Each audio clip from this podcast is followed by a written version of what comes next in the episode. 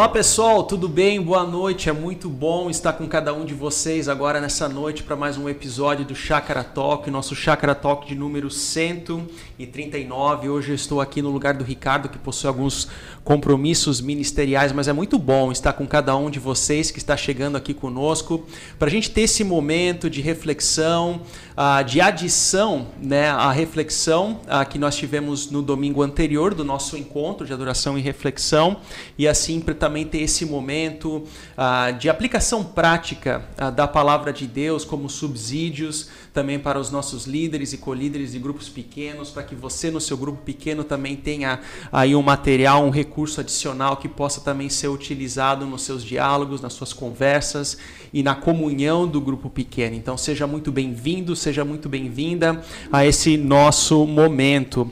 Eu estou acompanhando aqui o pessoal no chat, já está chegando aqui e já falando o seu boa noite, a Rosângela, que já está aqui entre nós. A Rosângela, assim, eu percebi um sorriso muito grande, né, depois que chegou o netinho dela, né? O netinho ou netinha? Não me recordo agora, netinho, Rosângela. o Diego. Ah, o Diego. Que legal, que legal, Rosângela. É muito bom ter você aqui conosco. Também o Daniel, o Doni, o Leon, a Sara, tudo bom, Sara? A Ellen, que legal, Ellen, muito bom ter você aqui também, o seu Noel.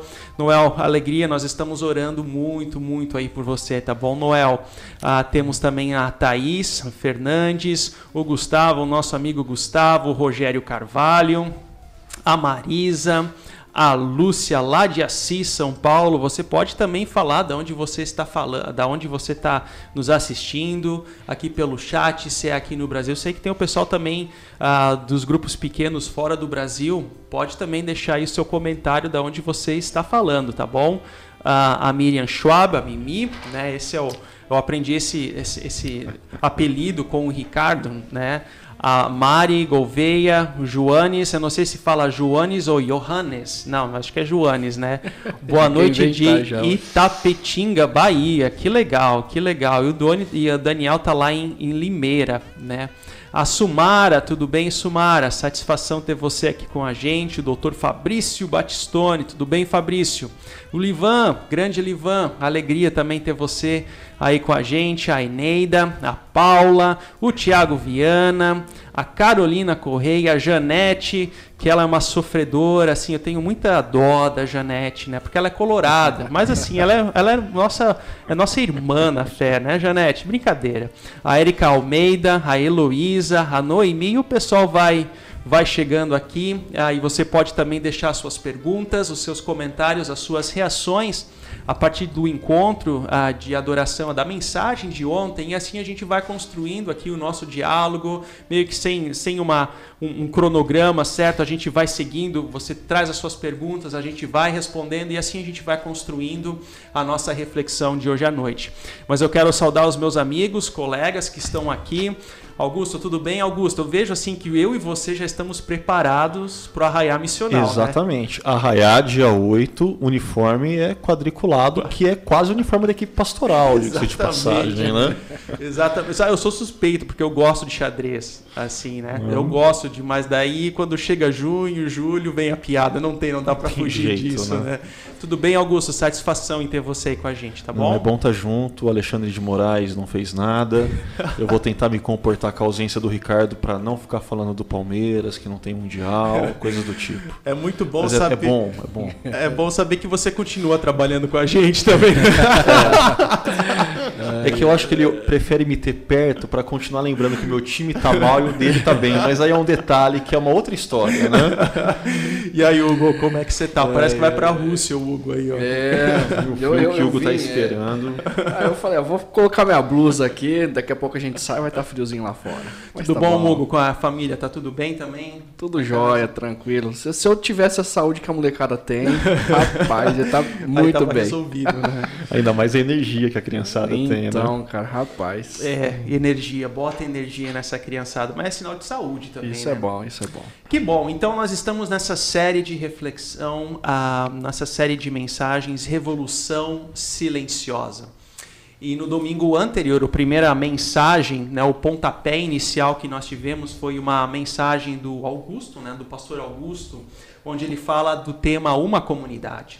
Ontem nós então tivemos a reflexão acerca do tema Uma Mensagem. E na próxima semana nós teremos então a reflexão Uma Mesa. E nós teremos então uma sequência aí de subtemas dentro dessa série, dentro dessa ideia da revolução silenciosa, que é um, é, é, um tema até bem sugestivo, né? porque assim, eu sempre fui acostumado a ler essa expressão dentro assim, de áreas mais voltadas à política, à filosofia, à sociologia, até saneamento básico eu já vi assim. Agricultura. agricultura. Assim, procura no Google, aparece várias áreas. É, então ela, ela expandiu ah. de uma forma muito interessante, né?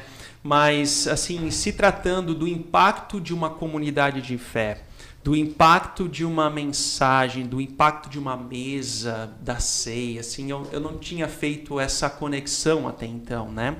Mas quando a gente fala, vamos dar um passo atrás e aí a gente segue, segue na nossa reflexão de ontem, assim a gente vai construindo a nossa, o nosso bate-papo aqui, né? Mas voltando ao tema uma comunidade, né? Vocês têm algum exemplo na vida de vocês onde a comunidade, a comunidade de fé, ela trouxe um impacto positivo em alguma situação, em alguma experiência que vocês tiveram na vida de vocês? Augusto. Rapaz, ah, várias, várias.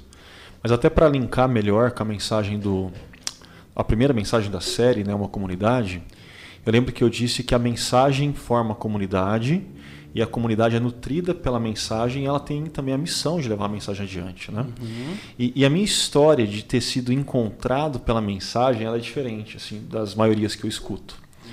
Eu lembro de eu estar na adolescência, assim, adolescente, estava tudo tranquilo, todas as coisas estavam caminhando bem, mas que experimentou de uma crise existencial, assim. E eu lembro que em uma semana eu roubei uma Bíblia da minha mãe, assim, é, peguei, e em uma semana. a Bíblia. É, a Bíblia, a Bíblia né? muito, muito cristão. Mas assim era começo, né? não era ainda. E em uma semana eu li o Novo Testamento inteiro. E eu lembro que eu morava no fundo da casa da minha avó, morava um outro primo meu na frente, né?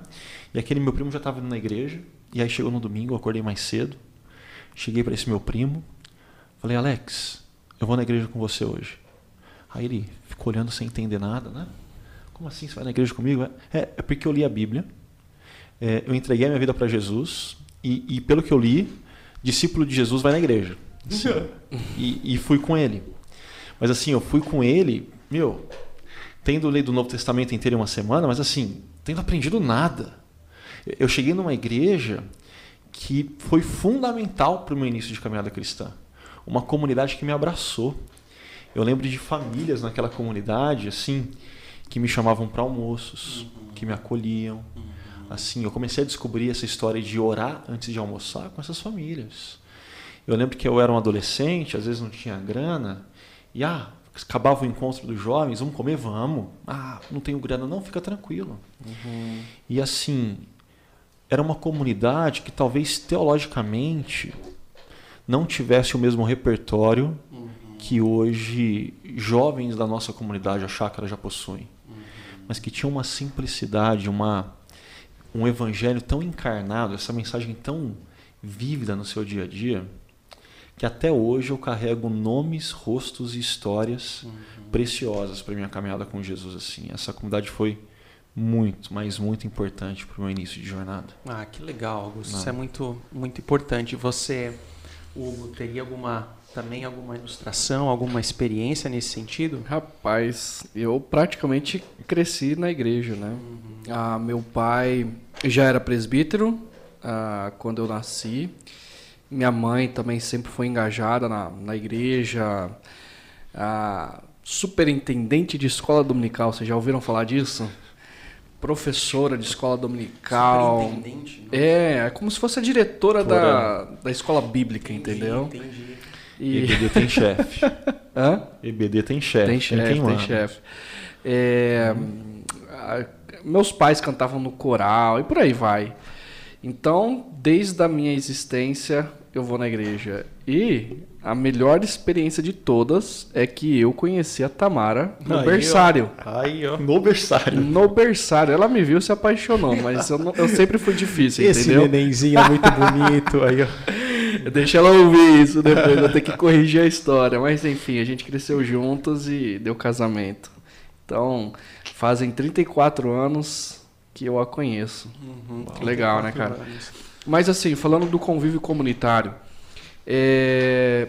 cara, eu acho que formou a minha pessoa, né? Meus avós moravam fora, então não tinha parentes em na cidade e nós sempre fomos parte da comunidade. Então, a- as- hoje, né, eu lembro da Abigail, foi minha professora de escola dominical, a tia Vanilda, é, Você deu trabalho pra elas? Rapaz, Fala a verdade. bastante trabalho. Apanhei pra caramba do meu pai, que era presbítero.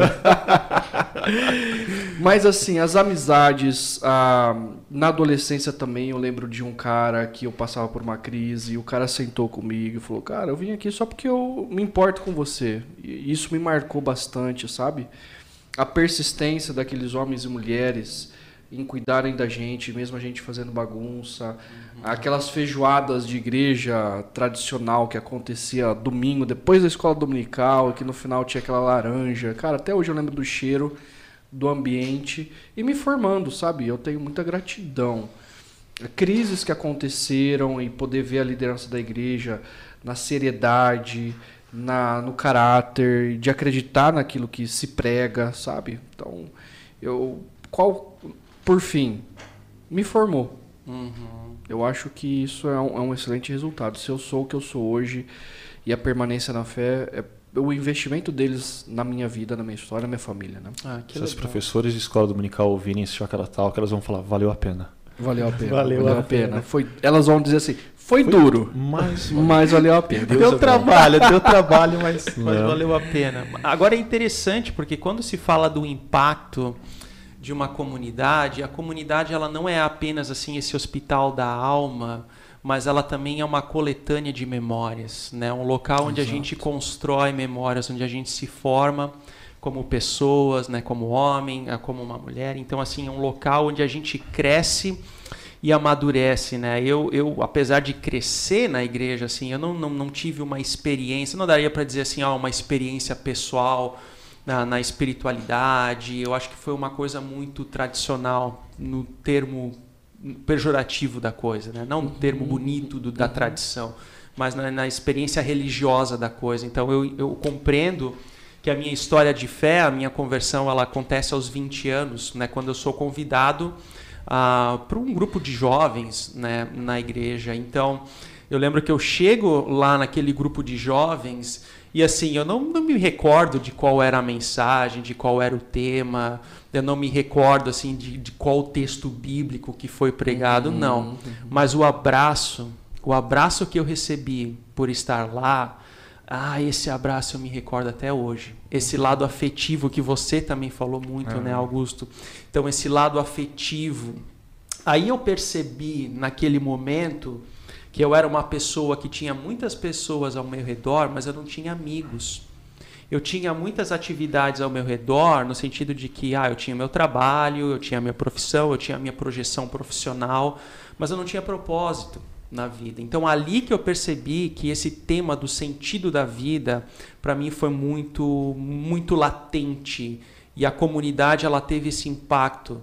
E assim, era um povo muito simples, muito, muito simples. Aí de repente eu fui assim num sábado, né, no grupo de jovens, no domingo eu já estava indo na cachoeira junto com eles, assim, né? Porque essa era a atividade que tinha lá na cidade, assim. Então, assim, ah, vai fazer assim, acampamento. E acampamento, né? Acampamento é na barraca mesmo, né? Esses acampamentos que tem hoje em dia em Não é hotelzinho. gourmetzinho, não é da gourmet. Ó, não, mas é- falando com bem quem raiz. organiza, eu lembro da raiz. É melhor organizar um acampamento com alojamento, bonitinho, não troco.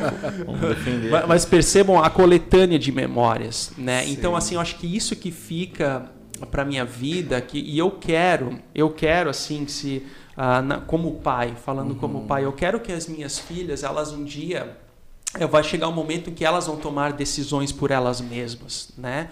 Mas eu quero que elas tenham essa coletânea de memórias de, da família que ia todo domingo num encontro, onde eles podiam, elas podiam ir num encontro dos, das crianças, dos adolescentes, dos jovens, onde elas possam também construir essas memórias, porque isso faz a diferença na nossa vida. Então, isso é um impacto silencioso de uma comunidade, mas que brota é. e, e, e compartilhando uma coisa, domingo eu peguei carona com uma família, né, voltando ah, do segundo encontro, depois das 11 para casa e conversando com a família. Ah, e tem bastante gente aqui que está nos ouvindo, né? Ah, e já é a primeira geração, segunda geração da chácara. Uhum. E foi muito interessante ouvir essa família dizendo que a filha mais velha hoje está no mercado de trabalho e ela consegue, ela se desenvolveu muito na chácara pela cultura da chácara de organização, de processos, uhum. por, por fruto do, de amor a Deus, né? E hoje o filho mais novo está na universidade e também assim fruto desse convívio comunitário, desde o Chakra Kids, é, falou assim, gente, é, se o mercado de trabalho, se a maneira como as pessoas, no caso dele, se os meus amigos lidassem com os conflitos, aquilo que eu aprendi no convívio comunitário, uhum. ah, seria muito mais fácil para o ambiente de trabalho, e para os relacionamentos. Então você percebe assim que até nós chegamos na chácara atrasados, né, brincando. Uhum. Mas assim, como pessoas da nossa comunidade já têm as suas experiências ah, e como isso se aplica no ambiente de trabalho nos relacionamentos. Eu achei a gente falando sobre comunidade e uma comunidade silenciosa, como que a chácara já tem impactado Exato. inúmeras pessoas, né? Não, e não apenas em Campinas, mas em outras em outras regiões também. Então é uma alegria muito grande fazer parte dessa, dessa história. Né? Exato. Né? Então nós ontem né, saímos desse tema da uma comunidade e ontem nós tivemos então uma mensagem, né? E quando a gente fala na mensagem, aqui existe uma distinção que é talvez só para efeitos didáticos que a gente pode fazer, porque existe o sentido amplo do evangelho e o sentido mais estrito do evangelho. Então, no sentido amplo, dá para falar assim do Evangelho no sentido da, da palavra de Deus como um todo, uma, a mensagem da história da salvação. No sentido mais restrito, talvez tenha a ver com os evangelhos do Novo Testamento, Mateus, Marcos, Lucas, João, ou seja, é a mensagem da salvação em Jesus. É só uma distinção de forma mais didática. Mas agora pensando na mensagem no sentido mais amplo ou dentro da vida de vocês, né? Vocês têm alguma situação, alguma história, algum compartilhamento de como essa mensagem, assim, a palavra de Deus, ela veio na vida de vocês, numa situação da vida de vocês, assim, muito específica em que caiu assim como uma luva, era a voz de Deus falando na vida de vocês, assim. Eu posso começar. Vai lá. Ah, embora eu tenha crescido numa comunidade cristã, e quando a gente é adolescente, a gente reclama de tudo, né? A gente olha pro nosso lado, tudo é ruim, né? Uhum. Mas hoje eu olho para trás e falo assim, cara, como essa igreja foi importante para minha vida. Ah, mas olhando da perspectiva religiosa, eu, eu cresci num ambiente onde assim me colocaram diante de um relacionamento com Deus a partir das regras, não com o próprio Criador. E porque então eu sou amado, logo eu me submeto aos princípios e valores dele. Então o processo é invertido. Né? Você obedece para ser amado. Uhum. E aí eu cresci e fazendo uma história longa, curta, é, lá por volta dos 11, 12 anos, eu lembro que eu falava assim, cara, eu vou para a igreja para meus pais não encherem meu saco e eu ficar em paz em, em casa, né? Uhum. Então eu tinha essa dualidade. Eu tenho o rótulo de crente, mas na escola, no colégio, eu vivo do jeito que eu quero. Com 17 anos, é, foi, foi uma consequência. Com 15 para 17 anos, foi uma consequência de fatos. assim. O meu pai, a leitura de um livro, mas também Deus vindo na minha direção, a mensagem silenciosa vindo na minha direção. Uhum. E diferentes formas. Então, meu pai mandou eu ler um livro, ah, porque eu estava muito trabalho. E aí esse livro era o Contrabandista de Deus. Hum, é, irmão do irmão André. André. irmão André. E o irmão André com, começa contando a história que assim, embora a família fosse religiosa, ele tinha um vazio e eu tinha aquele vazio. E ele ouve uma pregação e ele se rende a Jesus.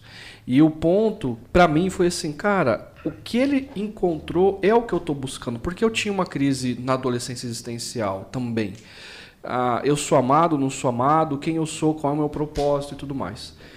E eu descobri que uh, eu não deveria ter sido apontado para as regras, mas para o próprio Criador. depois as regras fazem sentido, os princípios fazem sentido. E foi onde eu me rendi. E a, a, mensagem me trouxe impacto, sabe?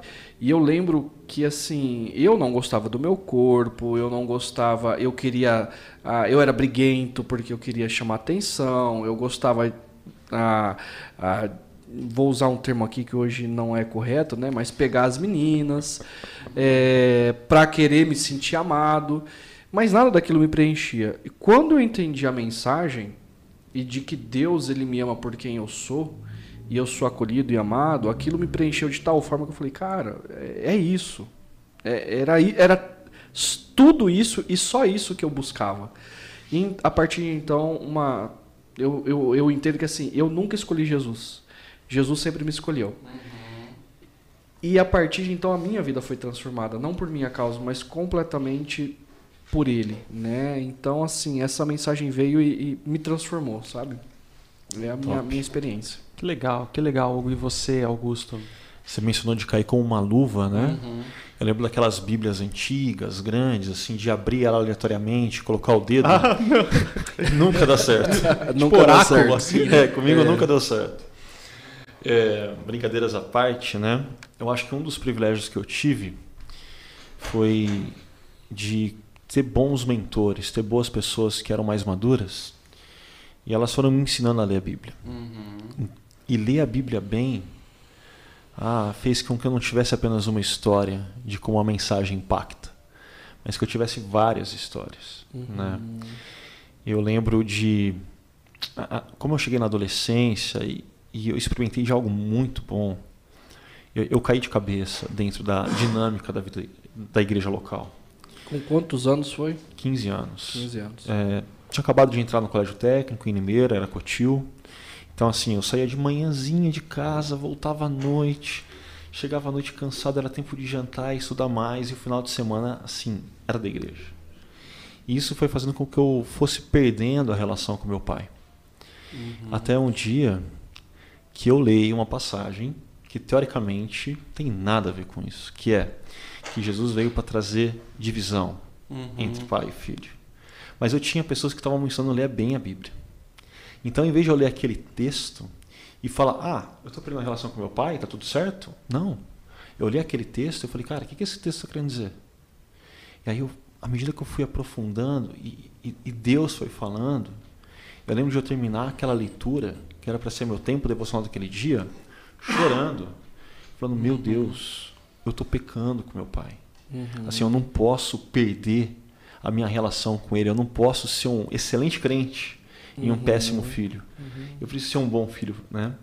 E veio lendo um texto uh, difícil para muitas pessoas e que na situação que elas se, que eu me encontrava, ler um texto daquele, assim, eu poderia ter interpretado muito mal. Uhum. Mas ler a Bíblia bem, assim, fez com que a mensagem me transformasse, me direcionasse, me impactasse em tantas situações assim das mais variadas. Das, uhum. Teria história que não falta nesse ponto. Ah, que legal. É interessante porque, em boa medida, ah, o testemunho que vocês dão estão relacionado também no relacionamento com o pai, né? De vocês. É interessante, muito bonito, porque isso acontece também no seio, no vínculo ah, familiar, né? Assim, é, existem alguns textos assim que para mim, algumas passagens bíblicas são assim passagens quase que de estimação, assim, parece que elas assim servem em diversos momentos e facetas da vida. Então, assim, Salmo 37 para mim assim é muito especial. Né? Entrega o teu caminho ao Senhor, confia nele e o mais ele fará. Então, assim, situações de decisão na minha vida, o Salmo 37 ele me guiou muito uhum. em, algumas. Então, assim, principalmente o princípio do descanso que a gente encontra no Salmo 37, principalmente, né? Ah, não sei, vocês são daqui, né, da região de Campinas, mas eu eu, assim, eu e minha família nós tínhamos até então uma vida meio nômade, assim, né? Onde você mora numa região, vai para outra, fora do país, agora Campinas, né? Então, assim, tem o bônus de você morar em diferentes regiões, você enriquece culturalmente, amadurece de uma forma muito rápida, mas existe o ônus né, da apreensão, de recomeçar a vida, ah, das ansiedades que isso trazem. Então, assim, o Salmo 37, o princípio do descanso, para mim, ele sempre foi muito muito importante. Então, outra passagem que para mim sempre foi muito marcante, Mateus 6:33, né? Buscar em primeiro lugar o reino de Deus, a sua justiça e todas as outras coisas vos serão acrescentadas. Existe até um hino antigo que para mim sempre foi muito marcante ah, com base nesse nesse verso, né? Então para mim assim, situações de dúvidas, ah, eu não tenho as respostas. Então, busque em primeiro lugar o reino de Deus, a vontade de Deus, e as outras coisas, elas são acrescentadas. Então, as outras coisas, uhum. constituição de família. As outras coisas, a moradia. As outras coisas são os sonhos. Então, assim, as outras coisas, elas são acrescentadas com base no primeiro princípio de buscar primeiramente o reino de Deus, né? E nessa das mudanças, né, teve uma situação em que eu estava muito ansioso com uma determinada mudança que eu faria com a minha família. E eu lembro que eu estava lendo Isaías 55 e para mim caiu como uma luva o versículo 12, assim, totalmente fora de contexto, assim, mas é, assim, é a forma que muitas vezes Deus fala, né? Onde uhum. que diz uhum. assim: "Vocês sairão com alegria e em paz serão guiados". Então, eu ler e ouvir, né, uma mensagem, uma passagem dessa numa condição de mudança, ah, traz uma paz traz uma alegria, traz um conforto, né? Que diante, mediante de todas as adversidades, que é um recomeço de vida numa nova cidade, numa nova região. Então isso para mim foi muito, muito especial, né? E dentre tantas outras, porque assim quando a gente fala na mensagem, aqui nós estamos focando assim na palavra de Deus falando em situações da vida nossa, né?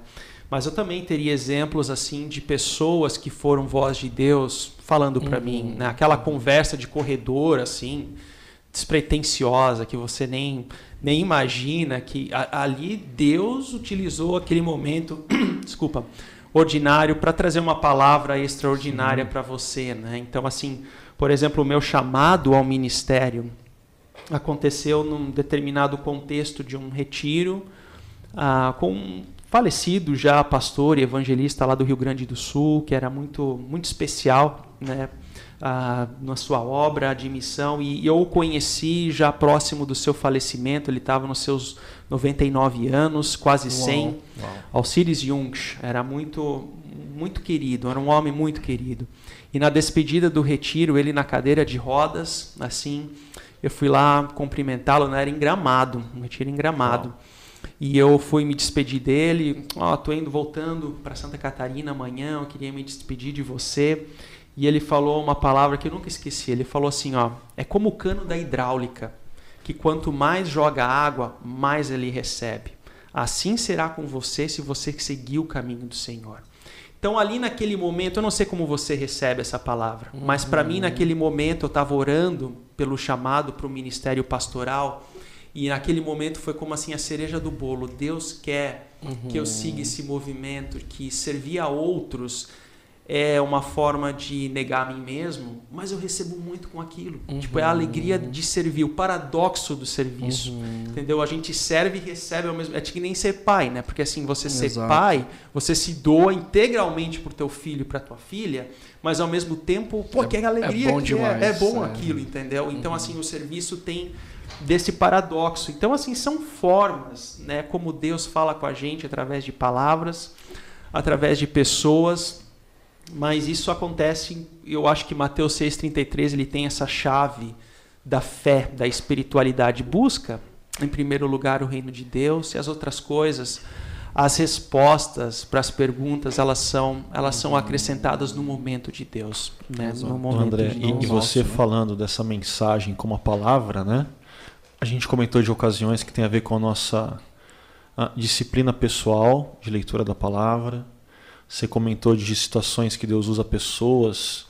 Uh, pode ser numa conversa crucial, numa conversa de corredor, uhum. mas assim, tem a ver com disciplina espiritual, né? mentores uhum. que te uhum. direcionam. E, e, tem uma disciplina espiritual que envolve a palavra, que é comunitária, uhum. que é o que acontece todo domingo. Uhum. E é engraçado porque às vezes assim, a gente prega um texto e as pessoas chegam e falam: Nossa, parece que Deus contou a minha vida para você, né? É. E elas se esquecem que antes da gente pregar para elas, primeiro aquele texto foi pregado para nós mesmos. Exato, exato. E que até a, nós, como pastores, temos essas histórias, né? De a gente estar tá sentado, estar tá ouvindo a mensagem e. Ah, Deus falou comigo. Exato. Sim. Então, a, a gente não pode abrir mão dessas disciplinas que nos colocam em contato com a palavra. Porque a palavra é essa mensagem que gera essa revolução silenciosa nas nossas vidas e quem está perto da gente, na vida das pessoas que estão ao nosso entorno. Exato, não, é, é isso aí mesmo, Augusto. Mas antes de seguir para a próxima aqui pergunta que eu tenho para vocês, ah, eu quero dar um oi aqui para a Zoraida Palácios, para o Fernando Henriques. Tudo bom, Fernando?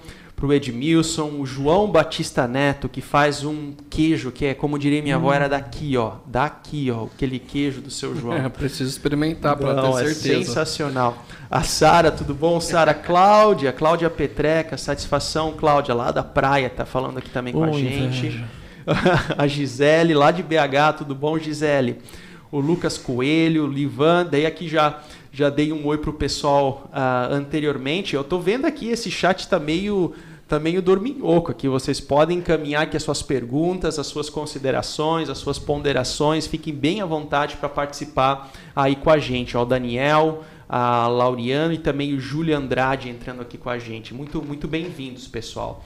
Agora ainda seguindo nessa temática de uma mensagem, né? Ah, uma pergunta muito prática que eu gostaria de fazer para vocês, assim, quando a gente fala do, da mensagem, da palavra, como é que você cultiva essa sua espiritualidade? Qual é a tu, o teu manuseio da palavra? Como é que ele acontece na sua vida uh, espiritual? Uhum. Uh, eu vou dizer que assim, por conta da rotina hoje em casa, o meu exercício ele é muito mais ouvir. Então, todo dia eu tiro um tempo uh, para estar tá ouvindo. Eu uso aquele uh, Bible, Holy Bible. Uh, é, YouVersion, da YouVersion, isso. isso. Daí eu coloco lá. Eu acho que é o terceiro ano que eu, assim, tô ouvindo a Bíblia inteira, né? Pelo menos o Antigo Testamento inteiro, uma vez no ano, e o Novo Testamento duas vezes no ano. E eu tenho feito esse exercício. E aí eu paro medito, oro, né? Agora, já houveram outros momentos de sentar, pegar a Bíblia de papel ou até mesmo no celular e ler, a meditar em trechos menores e ser um pouco mais contemplativo, né? Uhum. Então, hoje, de maneira prática, é mais o ouvir uh, e o meditar naquilo que eu ouvi ao longo do dia. Então, Legal, e Augusto? Eu acho que eu estou naquele momento mais contemplativo que você falou que você já teve, uhum. né? Como estou num momento com muita intensidade na agenda, com muita demanda, algumas responsabilidades grandes, Salmos está sendo o meu alimento diário. Uhum. Então, assim, um salmo, três vezes é, eu leio ele tranquilamente, sem pressa e aquele salmo vira a minha oração que eu começo o dia.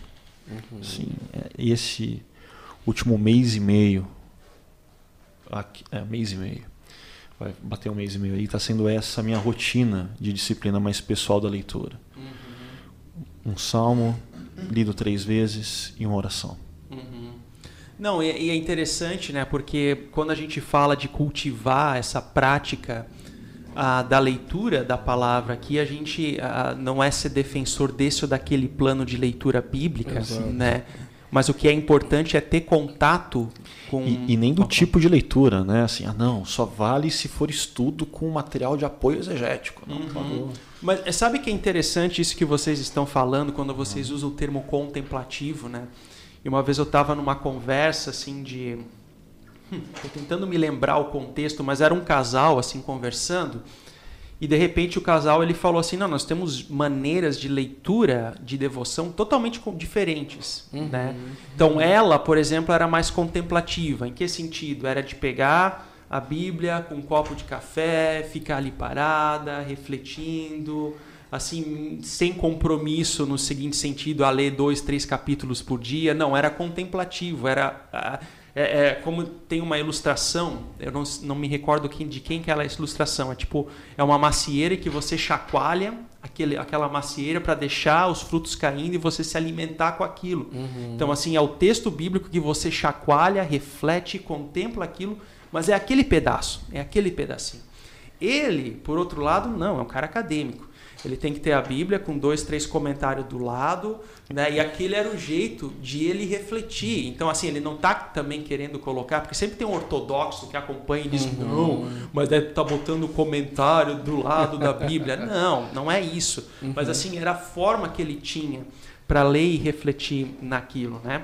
Eu, particularmente, ah, assim, eu já tentei fazer plano de leitura, leitura no celular, online. Eu confesso que eu não consigo, assim, não se sustenta aquilo. Então eu sou o cara old school, assim, do papel, do riscar. E essa é uma Bíblia que eu comprei recentemente, que tem, assim, alguns comentários na área de liderança, que é o que eu tenho refletido mais a respeito disso, mas eu já tive a Bíblia com comentários, uh, com nota de rodapé, né, uhum, do texto uhum. mesmo, assim, mais algo exegético, né? Uh, que, que, foi um momento que para mim era o que, principalmente no seminário, de ler aquilo. Eu já tive assim a Bíblia do jovem, assim existe hoje em dia a Bíblia da mulher que, que ora, a Bíblia do missionário, assim eu até acho interessante uhum. esses acompanhamentos, né? Mas eu não sei, eu sou um cara meio old school, a moda antiga e eu leio assim, eu tenho aqui meu um plano também que eu, que eu acompanho, mas novamente a questão não é seguir o plano né? Não é seguir cinco Exato. capítulos por dia a leitura, mas é ter contato frequente. Eu acho que esse, esse é o segredo. Eu acho que um ponto importante, que eu sempre falo para o pessoal, não tem a ver com quantidade, tem a ver com qualidade e uhum, constância. Uhum. E aí uma das coisas que é muito importante é para que você tenha um contato efetivo, que tenha essa qualidade, você tem que discernir o momento de vida que você está. Assim, uhum. então eu, eu, brinco que assim, eu estou nessa fase Salmos, Cara, mas tem aquela hora que você está naquela fase, bora fazer essa leitura mais estudiosa, com o comentário do lado, olhando o original. Uhum. Sim, uhum. diferentes momentos, ah, diferentes agendas. Mas o importante é você estar tá em contato com qualidade. Assim, o celular vai estar tá virado para baixo, nenhuma notificação vai te roubar a atenção. Uhum. Ah, e constância. Assim, se você está no momento corrido, é 15 minutos que você tem, faça 15 minutos todo dia. Uhum. O, o, Tim Keller, naquele livro Oração, ele fala. Uh, ele vai descrever né, sobre a oração, e a oração a gente aprende orando com as escrituras. Né? Uhum. E uma das coisas que ele fala de maneira bem prática, uh, citando outros antigos, John Owen, Richard. Uh, Oh, bom, esqueci o agora. Richard Foster. Não, oração. também ele coloca o Richard Foster, né? Mas uh, o puritano, John... não, o Baxter. Baxter, ah. Jonathan Edwards, era o Jonathan Edwards que eu queria lembrar, mostrando que esses homens eram homens de oração, homens de meditação. E ele pega os diários desses caras também para aprender com a história da igreja. Uhum. E ele mostra que assim, às vezes a gente vai ler a Bíblia ou a gente vai orar nem a, a, experiência que a gente teve ontem não é a experiência que a gente vai ter hoje. Exato. Não é? E aí ele vai dizer o que é o seguinte: é, o ponto é o que sustenta, por exemplo, um casamento não é o sentimento, uhum. mas é a aliança. E se eu estou em aliança com Deus e eu preciso ouvir acerca do que Deus uhum. tem para me dizer. Uhum. É, e a experiência que eu tive ontem não vai ser de hoje, mas a constância a, na direção correta e a, e, a, e a prática da leitura, da oração e tudo mais é o que vai manter a gente encharcados da palavra, da presença de Deus e dos valores do Criador, né? Então uhum.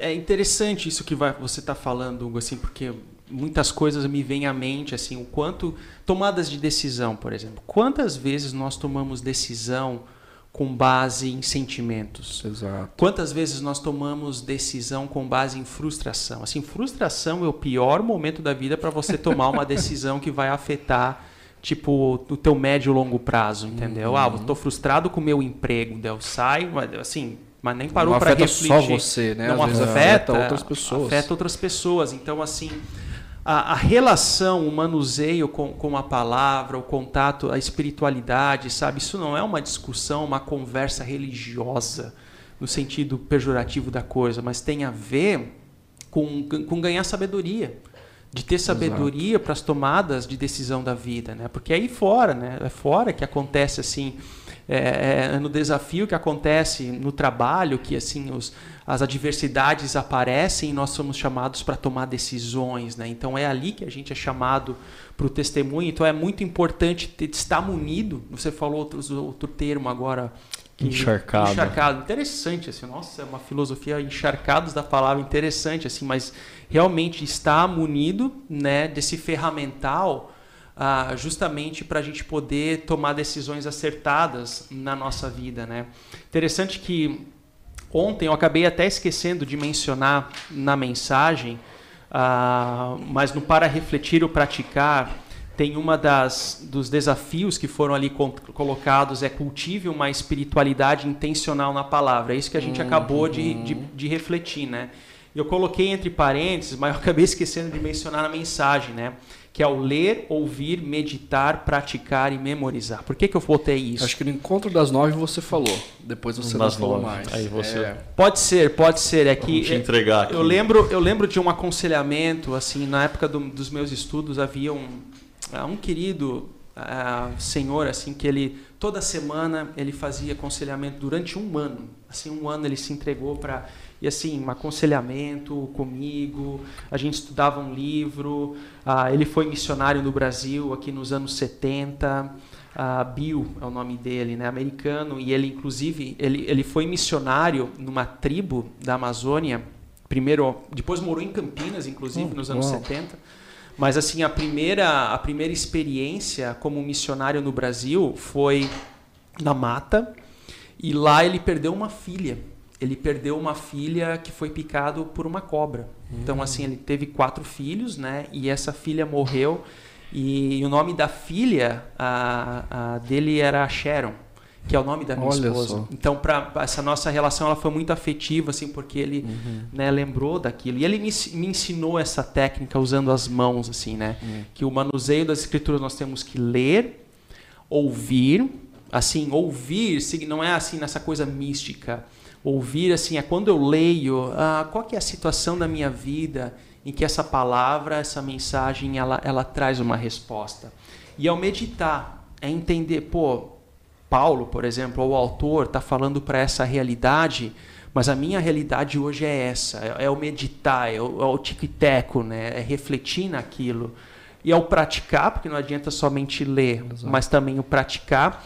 E um ponto que sempre me pegou é o memorizar. Assim, eu cresci numa pedagogia de ensino onde se dizia ou até no estudo de línguas, assim, não, você não tem que memorizar, você tem que entender. Eu, tá, tudo bem, eu até, en- até entendo a dinâmica que está por detrás, mas daí você vai para o seminário, você tem que memorizar vocábulo grego e hebraico. Aí você, né, tá, tá em maus lençóis. Mas, enfim, o memorizar da palavra. Porque é justamente nos momentos de adversidades que vem aquela mensagem, aquela palavra que você ah, que você memorizou. Isso até me faz lembrar a história de Hans Lilly, que era um alemão.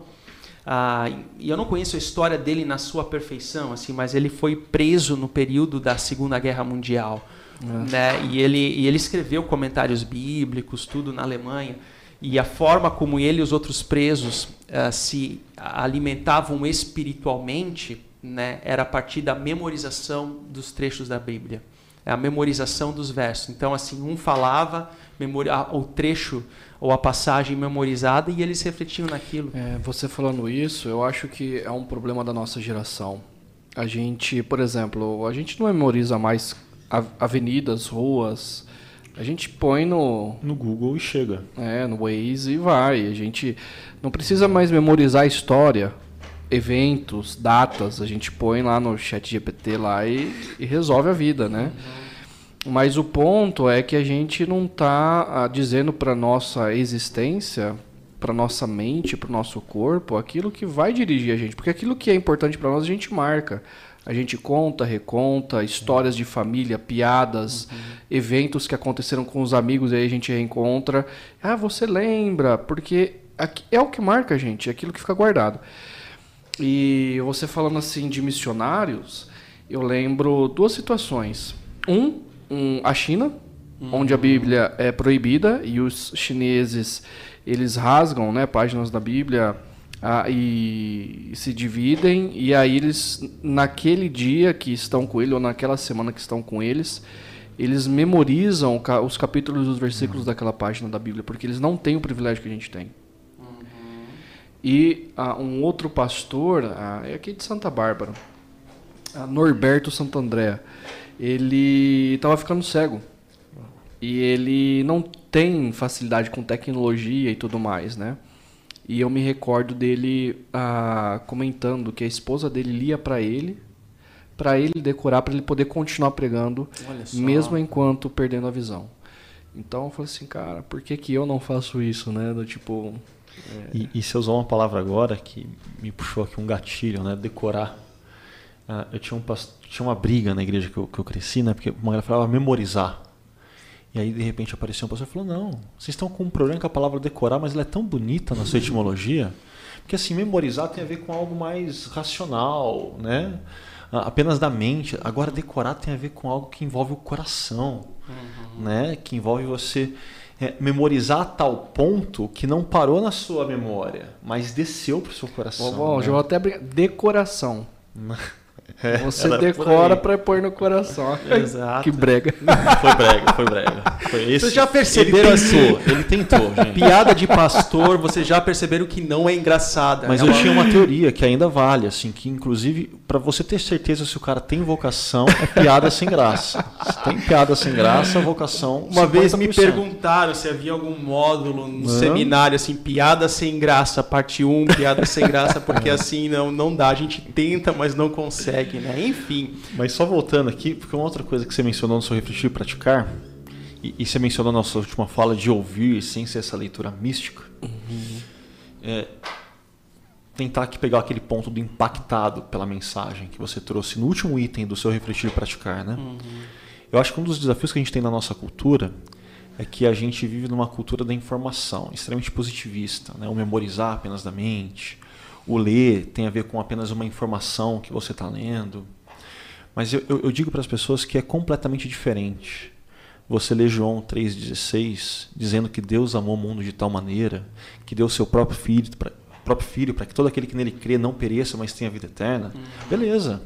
Agora é outra coisa você ouvir Deus uhum. falando para você uhum. que ele te ama e te ama de tal maneira que deu seu único filho para que se você crê nele, você não pereça, mas que você tenha a vida eterna. Uhum. Ah, então, para mim, esse ouvir a palavra tem a gente relembrar e manter é, no nosso horizonte que a gente não está lidando com qualquer texto. Exato. A gente está lidando com a palavra de Deus, ela é viva. Deus está falando com a gente. Exato. Né? E, e Ele está falando assim, quando a gente para no meio da nossa correria por 15 minutos para é. ler um salmo no começo do dia que seja é, bem nessa aí. Uhum. Lutero falava que João 3,16 é o resumo da Bíblia. Uhum. Né? Então, é, é um texto muito muito pertinente e importante né, no escopo da vida como, como um todo. Né? De maneira prática também, eu me recordo de um empresário uh, de uma multinacional que essa questão de memorizar, de ler, meditar, memorizar, praticar, ele, ele, ele fazia a gestão de várias equipes. Então ele tinha o escritório dele e grande parte do dia ele estava em reunião de, de fechar contrato e etc. E ele colocava versículos na mesa dele para ele ser orientado por aquilo. A palavra de Deus é que está orientando, ah, por exemplo, provérbios, né? A palavra a sábia desvia a ira, né? E quantas vezes a gente está numa sala de reunião a coisa não está acontecendo do jeito que a gente quer, a pessoa, ou na família, a pessoa reagiu da, da maneira como a gente não esperava e a palavra branda ela desvia, desvia a ira, né? É. Como é, e isso faz toda a diferença, né? Então, uhum. trazendo aí de algo mais prático também que eu me recordei aqui. Não, você me fez lembrar uma situação até muito interessante, porque quando eu trabalhava num escritório, numa empresa, e assim, era uma situação, era um clima, o ambiente assim era muito pesado, assim, era muito muito difícil, sabe? Era carregado. Era uma situação muito complicada. Aí certa vez eu imprimi Filipenses 2:14 e colei assim no meu monitor. Sabe aqueles monitor grandão assim como era, né? De tubo ainda de na tubo, época, né? Entregando a idade, mas tudo Entregando bem. Entregando a idade, façam tudo sem queixas nem discussões, né? E bora trabalhar bem. E bora trabalhar bem. E aí é engraçado, porque quando as pessoas vinham ali na minha mesa, para alguma situação, elas liam e davam risada, assim, e, e rolava uma conversa ali com aquilo, né? Exato. né? Então era a minha forma até, assim, de descontrair num ambiente que era muito pesado, assim, que era bem bem difícil. Mas enfim, vamos lá, assim, o pessoal está compartilhando aqui. Tem uma pergunta interessante uh, do Daniel Lauriano, tá? Ouvir pregação todos os dias pode ser considerado um tempo de meditação? Ouvir a pregação todos os dias pode ser considerado um tempo né, de meditação? Eu até acho que sim.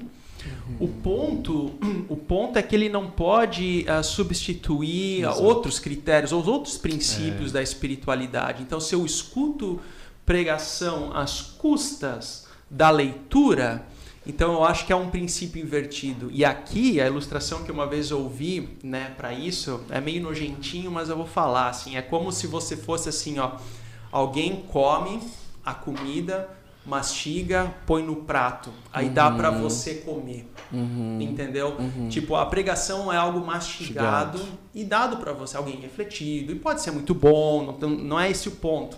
Mas assim, você ter aquele momento de chegar e você ler e refletir na sua vida, eu acho que isso é inegociável. Eu acho Exato. que esse é o ponto. Não sei se vocês concordam com isso. É, pegar aqui o retomando o meu caso, né? Eu falei para vocês que tem momentos de vida que eu estou exercitando as disciplinas pessoais de forma distinta, né? Uhum.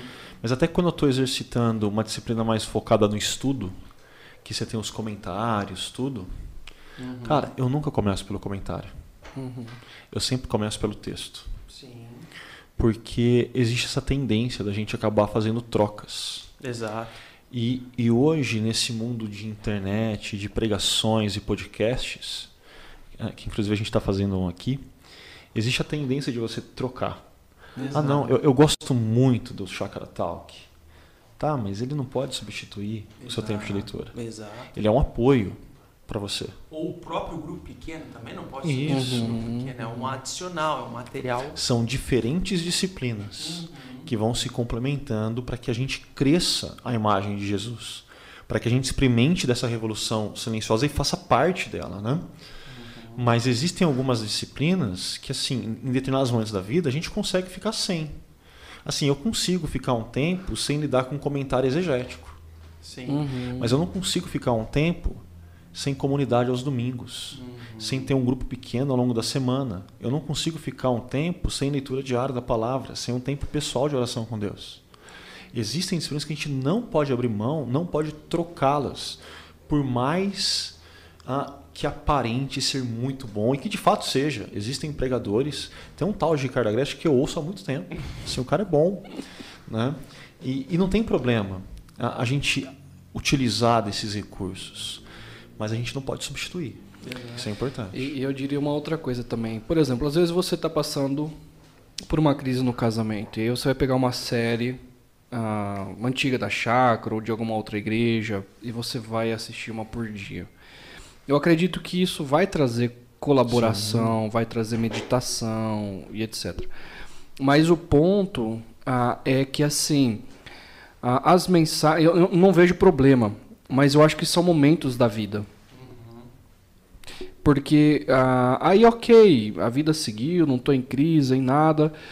E aí de repente eu vou ouvir uma pregação por dia. É muito conteúdo. Exato. No, no que, que é. eu vou meditar?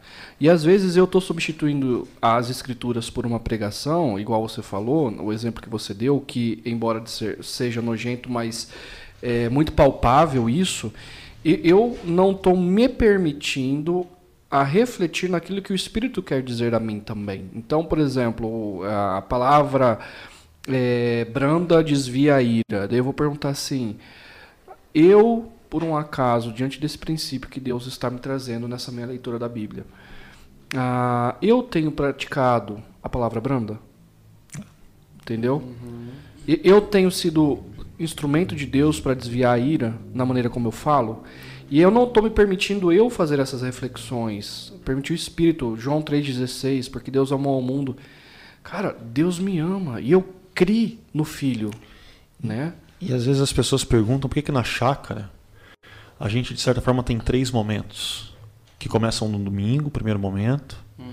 que continua no Chakra Talk com o segundo momento, e vai para um terceiro momento no grupo pequeno, sendo que nesses três momentos a gente está conversando do mesmo texto, do mesmo tema. Do mesmo tema. Porque a questão não tem a ver com volume de informação. A questão tem a ver com a gente ouvir, a percebendo que aquilo é voz de Deus, acolher e obedecer. Uhum. Ponto. Exatamente, Não? exatamente. Eu acho que tá, é bem por aí mesmo, ficou bem, bem claro, tá? A, a Ellen tá aqui comentando, deixa eu acompanhar o pessoal aqui que tá fazendo seus Mas antes de você falar da Ellen, pela primeira vez, um parente meu fez um comentário. Ah, é? É? Aonde? Aonde? Alfredo Donizete dos Santos. Ai, meu ó. sogro. Não é qualquer parente, hein? Ah, não é qualquer parente. Eu tenho que dar destaque pro aí. cara aqui, né? Um destaque. Justo, justo. Alfredo, muito bom ter você aí com a gente, tá? A Ellen também está compartilhando. Não há nada mais prazeroso ah, do sentir a presença de Deus nos momentos de oração, na meditação, relacionamento íntimo com o Pai. É como sentar no colo do Pai e sentir o coração dele batendo. Bonito, Ellen, muito bom mesmo. O Daniel Abreu aqui comenta: a palavra de Deus para a minha vida é como a voz do Pai em meus ouvidos. E olha o que ele fala: às vezes não sei ao certo o que ele quer dizer, tá? Mas em momentos como esse agora, ele faz a questão de dar a conclusão. É interessante por quê? Porque aqui a gente não está falando do gênio da lâmpada mágica, Exato. onde a gente esfrega a lâmpada e Deus blup, aparece e fala com a, com a gente. Não, há momentos que a gente não sabe o que Deus quer fazer. Há momentos que a gente espera o silêncio de Deus. Mas o silêncio de Deus também é uma forma de Deus agir. Também é uma forma de Deus falar. Então é muito, muito importante isso, até para a gente não criar a impressão de que Deus fala com algumas pessoas. Nossa, ela tem uma experiência, uma intimidade com Deus, assim, mas só fala com ela. Comigo não fala. Não. Né? Deus se revelou a toda criatura. João 3,16 que você falou. Deus amou ao mundo. Deus amou ao cosmos, ou seja, a criação. Isso inclui todos nós, né? Então, assim, eu acho que é importante ter essa essa distinção, né? O Bruno também está aqui, tudo bom, Bruno? Ah, o Daniel, nova. Ah, não, aqui eu estou repetindo a, a, a, a pergunta do Daniel, tá? A Sara, tudo bem, Sara? Ela diz aqui: Eu sou filha de pastor e me lembro de todos os dias, em família, lermos a palavra de Deus e orarmos antes de dormir, mas não era somente uma oração, era uma oração por pessoa. E nós orávamos seis mais meus pais. Então era uma oração que levava ali um bom, um bom tempo, então, né? Mas são memórias. São né? memórias, É aquela questão assim de memórias. Quais são as memórias que eu quero dar ou que eu quero construir para a minha geração, para minha família? Eu cito a minha avó de vez em quando, mas assim, ela, ela não era necessariamente uma fonte de sabedoria, no sentido assim, vó, eu tenho uma dificuldade, me dá aqui uma voz sabedoria. Não, ela não era essa pessoa. Mas ela era quem que, com meus três ou quatro anos de idade, abria a Bíblia de criança e ensinou a história de Moisés para mim. Ou ensinou, não sei, a, a outra história bíblica. Então essa é a memória afetiva que eu tenho, que eu tenho dela, né?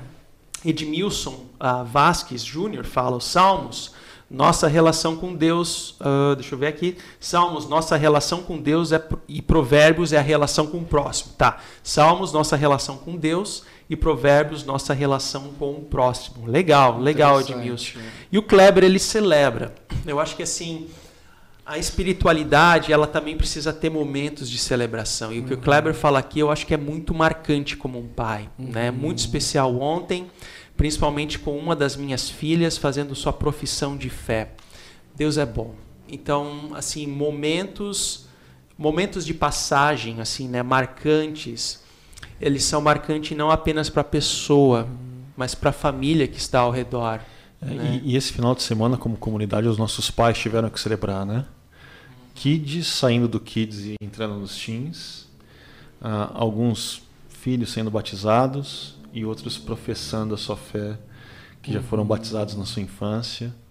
E assim, é motivo não só para a família do Kleber festejar, é para nossa família estendida festejar. Quando a gente vê essas crianças crescendo, se tornando adolescentes, professando a sua fé em Jesus. Dá, dá uma alegria danada. E eu fico imaginando, me coloco no lugar do Kleber, da Paula. Assim, que nem os meus três foram batizados. E poder vê-los falando assim, cara, Deus dos meus pais é o meu Deus, eu acho que eu vou ficar emocionado. Ah, É, e eu sou, eu sou chorão, assim, Então. né? Ontem, assim, encontro das nove ali, dei uma ilustração e glup, já, assim, é meu jeito, não tem, né? Assim, principalmente quando envolve crianças, né? Exato. Situações que envolvem crianças e para quem não entendeu o contexto, porque teve um, um caso que viralizou aí no final de semana de duas crianças, né? Estavam procurando comida numa lata de lixo, aquela cena viralizou assim, como se fosse também a única, o único caso, não são vários casos que acontece, é a realidade brasileira né? Mas eu não sei, isso para mim, eu não, eu não, posso ficar indiferente com isso. Exato. Né? Uhum. Eu também sou muito grato, e aqui voltando para o caso da comunidade da chácara, o impacto que ela faz como comunidade, como essa mensagem também na cidade de Campinas, através da nossa diaconia, Exato. através do renovo, né? O Livan tá aqui, que o Livan também serve no renovo, né?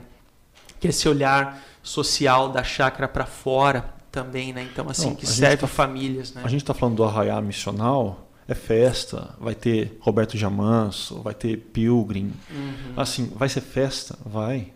Mas até nisso, a gente não para nisso. Exato. Assim, nada fica com a gente. É uma festa para abençoar outros. Exato. Assim, isso tem a ver com o DNA da chácara, porque antes de ter a ver com o DNA da chácara, tem a ver com o DNA do povo de Deus, tem a ver com esse uhum. plano de Deus que você mencionou, que Deus tem e do qual a gente faz parte. Um plano que lembra que a gente é abençoado, mesmo que a gente reconhece a nossa vulnerabilidade, a nossa necessidade, a nossa insuficiência, né? mas que nos leva a fazer parte do que Deus está fazendo. É, parte do que Deus está fazendo para abençoar outros. Exato. Né? Exatamente. Eu acho que é, é por aí mesmo. Assim, é a entrega, a gente ganha a gente é, nós somos abençoados nessa entrega, nesse sacrifício, né? Eu acho que é um princípio do próprio Cristo, né? A rigor. Ah, vamos ver aqui o pessoal compartilhando a Rosângela dizendo Deus é bom em todo tempo, Deus é bom, é verdade, Rosângela. A Lúcia Constantino, pelo segundo ano tenho meditado na palavra através da Bíblia, 365 tem sido uma bênção para a minha vida. Acho que é o nome da, da Bíblia. Bíblia é, uma, é um, é uma formação de devocionários com textos para 365 dias do ano. Se não me engano, é da ah. Mundo Cristão. Tal. Interessante, eu não conhecia, mas são ferramentas, né? Ah. São ferramentas, né? Ah, o Daniel Lauriano, no ano passado, li todos os salmos com os meus filhos, começando pelo 119, durante seis meses. Então, cada salmo era um momento diferente em que estávamos que vivendo. Que legal, que bacana, né? A Gisele também. A Gisele comentando aqui, ó, pregações muitas vezes falam aos nossos corações de acordo com as nossas circunstâncias, mas a palavra de Deus revela o próprio Deus para nós de forma pessoal, relacional, viva e eterna. É. Assim, eu tenho algumas situações de mensagens e pregações que elas vieram até mim assim como voz de Deus, sabe? que é até para puxar a orelha, assim, voz de Deus uhum. em situações, porque a palavra de Deus ela se revela nessas duas dinâmicas, né? Também para nos advertir, observar, uhum. mas como um pai ah, disciplinando o filho, né? Mas também dentro dessa dinâmica do acolhimento, mas o, isso também não substitui aqui, né, o contato com a palavra é, de Deus. Né? Exato. Né? É. Eu acho que as pessoas, ah, nós mortais, precisamos entender, não as pessoas, nós, né? que assim o contato com a palavra de Deus no domingo ela é comunitária mas nós precisamos desenvolver isso ao longo da semana é assim ah eu acendo a fogueira de domingo. Mas depois eu mantenho ela apagada durante a semana. Daí eu falo assim mas como que Deus vai me orientar? Como que Deus vai? A gente precisa estar em contato. Ok a chácara proporciona a chácara talk proporciona grupos pequenos excelente. Mas o, meu coração precisa estar ali, não só necessariamente preciso estar sempre ouvindo os outros. É claro que Deus vai usar os amigos espirituais, porque eles nos amam. E, e é interessante que você mencionou isso, mas eu acho que vale a pena frisar. Qualquer pessoa no momento de crise que for procurar um de nós, é, a gente vai orientar ela naquele momento de crise, a gente vai dar alguns desafios, mas pelo menos assim, no que eu tenho visto nesse tempo de chácara, a gente sempre relembra também na necessidade da disciplina pessoal, da disciplina comunitária. Uhum. E a gente, assim, ah, a crise é familiar? Ó, oh, tem aquela série, UFC Família. Assim, a gente tem as séries tem que as a gente temáticas, indica, tem as temáticas. Uhum. E, e, é interessante que a gente dá as temáticas dentro da história da nossa própria comunidade. Isso não quer dizer que a gente está falando que a gente é o único, que a gente é melhor que os outros. Não, mas tem a ver com até mesmo assim uma coerência do que a gente está ouvindo um dos perigos da internet, desse mundo de podcasts e de pregadores. Você tirar para tudo quanto é, é lado, né? Assim, a gente forma um mosaico na cabeça, mas que não forma uma obra de arte. Forma um tipo de Frankenstein teológico que faz mal, que é danoso. Então, ah, cultive as disciplinas pessoais, comunitárias, ouça sim pregadores, mas, mas toma cuidado. Ah, conversa com, com, algum de nós assim que tem mais caminhada, que tem que é mais calejado nessa questão. Pede as orientações. E aí? O que eu leio nesse momento? Estou passando por isso, por aquilo. Não tem crise, né? Conversa com o líder do grupo pequeno, que é alguém mais maduro. É, eu acho que é bem importante, eu gosto dessa tua expressão, é Frankenstein teológico, assim, né? Porque uhum. senão às vezes está ouvindo vozes. E de, dos... maneira, de maneira prática, algo bem prático mesmo.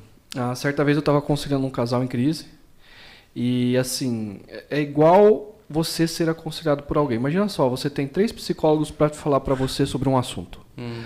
Ou, e o casal que eu estava aconselhando, ele me ouviam, mas ouvia um amigo, mas ouvia o outro pastor, mas ouvia uma outra pessoa. Eu cheguei num ponto e falei assim, eu me retiro dessa. eu não desse... farei parte desse Frankenstein. desse Frankenstein, não, eu não vou. É, brincadeira à parte, mas as pessoas ficam perdidas e elas não percebem isso. Então uhum. é, é, importante você ter uma voz, uh, ou no caso que você está falando, a, a, coerência comunitária, da, entender que Deus escolheu pessoas que te amam querem te orientar, eles conhecem a tua história, uhum. né? Se for ficar ouvindo todo mundo sobre todos os assuntos, aí fica perdido. É interessante porque assim a pessoa para mim que foi muito importante em apresentar, em me discipular, em caminhar comigo, em me cuidar, né, no tempo de, de jovem, da juventude, por assim dizer. Uhum. Ele não era nenhum teólogo, não tinha graduação de seminarista, não tinha nenhum PhD em teologia, não, era um homem simples mas que quando eu via todas as vozes ao redor, eu olhava para ele como uma referência. Exato. Porque ele era, era ele que cuidava de mim. Então, quando eu tinha as minhas dúvidas existenciais, as minhas dúvidas como parte da vida, era ele que me acolhia nessas dúvidas, né? Então, para mim sempre foi uma referência. Ele foi um pastor, mesmo não sendo alguém Exato. ordenado, né?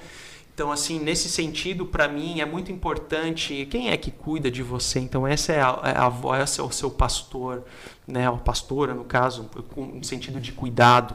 Então, acho que é bem importante ter essa inteligência de discernimento também para não criar esse Frankenstein teológico. Eu não conhecia essa expressão aí, assim, eu achei, eu achei interessante. Eu não vou falar que eu inventei agora porque eu duvido. Eu devo ter ouvido em algum lugar e só citei aqui. Pode ser, pode ser. Mas por sinal, Kleber, falando do Kleber, aqui ele tá pegando no seu pé, né? Ricardo Augusto querendo compensar a camisa do Corinthians, né? Esse papo de Corinthians agora no claro final do que podcast. eu sempre vou elogiar o Ricardo, mas sempre vou zoar o Palmeiras. eu, eu, acho que deveria ter uma regra, esse negócio de ficar falando de, de, de time, não, ai, não tá ai, certo. Ai, eu não posso zoar nunca, cara. É, vida de São Paulino não é fácil, né? Não é fácil. Brincadeira, pessoal. Vamos então ter a. Nossa, passou esse tempo rápido demais, Exato, assim, o um bate-papo. Mas aí, último insight, última colaboração de vocês, o que, que vocês teriam? Uma mensagem. Eu sei que a gente conversou muito sobre essa mensagem como a palavra no seu aspecto macro para o dia a dia da nossa caminhada, mas pensando na mensagem no, no clímax, no centro, o evangelho, né? É, é uma mensagem revolucionária para o mundo da época, para o mundo antigo. Ah, eu lembro que assim Evangelion era a expressão que César usava uhum. quando Roma conquistava uma cidade, seja pelo poderio militar ou pelo poderio econômico. Uhum. E chegava então as boas novas, que agora aquela cidade, aquelas pessoas estavam debaixo do imperador, do domínio de César, do imperador César. E aí de repente, aquela comunidade que surge em torno de Jesus começa a falar: "Não, o evangelho é o evangelho de Jesus. A boa nova é a boa nova que vocês podem se submeter a, a Jesus por meio da graça e do amor dele. Não tem nada a ver com poderio militar, nada a ver com poderio econômico.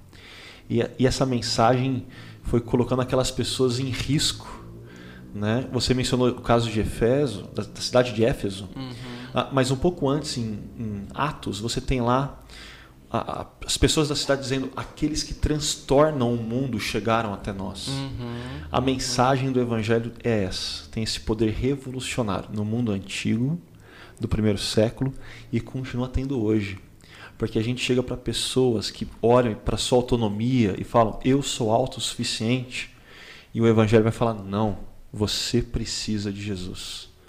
Você precisa se submeter ao senhorio dele. Você precisa Uhum. de um Salvador. Amém. Então não Amém. abram mão dessa mensagem. Que legal. E você, Hugo? A minha palavra, o Augusto roubou. Sabia não? Foi mal. Eu sei, a gente não, não combina. Eu tava pensando nisso. Mas diante de tudo que nós falamos aqui, nós vivemos num mundo ah, apressado e instantâneo. Né? Eu lembro quando eu conectava na internet a 56 kbps, conexão de escada. E aí você queria fazer download de 3 megas, levava uma eternidade, né? Hoje as nossas conexões, os nossos celulares, é tudo muito rápido, instantâneo. E Deus, é- a mensagem, ela, ela não é instantânea. É algo a ser saboreada, é algo a ser vivida, é algo a ser praticada, né?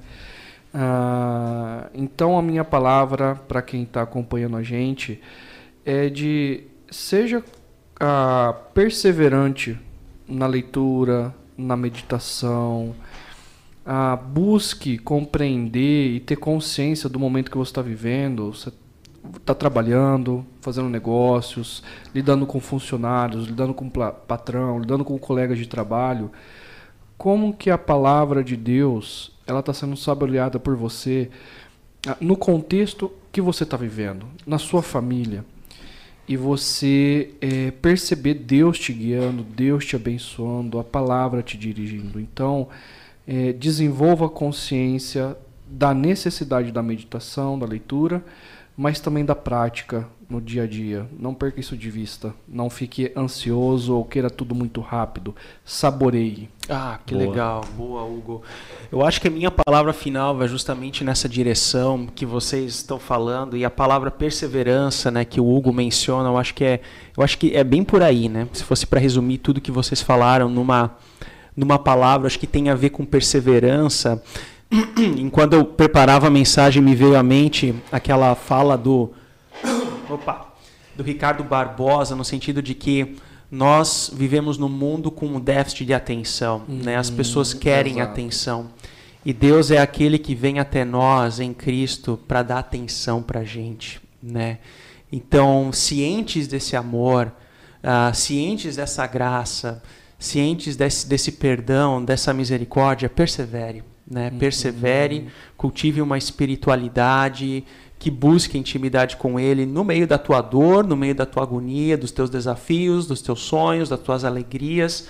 Mas o importante é perseverar. Né? Eu acho que isso que é o ponto ah, que a gente precisa levar para casa e entender que essa mensagem ela não vem nos gritos, nos esperneios, mas ela vem até nós com a voz silenciosa de Deus, no geminado brotar tão insignificante, de forma aparentemente tão insignificante, mas que transforma a nossa vida integralmente. Então, que seja assim também na sua vida e na vida da sua família. Então, quero encerrar esse momento aqui agradecendo também pela presença Muito aqui bom. dos nossos colegas, né, o Augusto ah, e o Hugo. Muito obrigado aí pela, pela presença de vocês e convidar também você a estar conosco no próximo domingo com uma mensagem, uma mesa. Qual que é o impacto, a revolução silenciosa que essa mesa traz na nossa vida, na nossa vida de fé. Então você não pode, não pode perder, tá bom? Você está, você é convidado para estar conosco ah, no Espaço Paineiras às 9, 11 e 19 horas, com transmissão online para você que está fora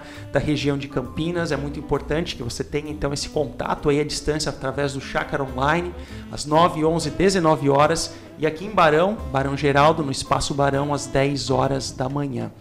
Vamos lá com a gente na sequência. Uma boa noite para todos vocês que estão acompanhando aqui no chat e até a próxima. Tchau, tchau.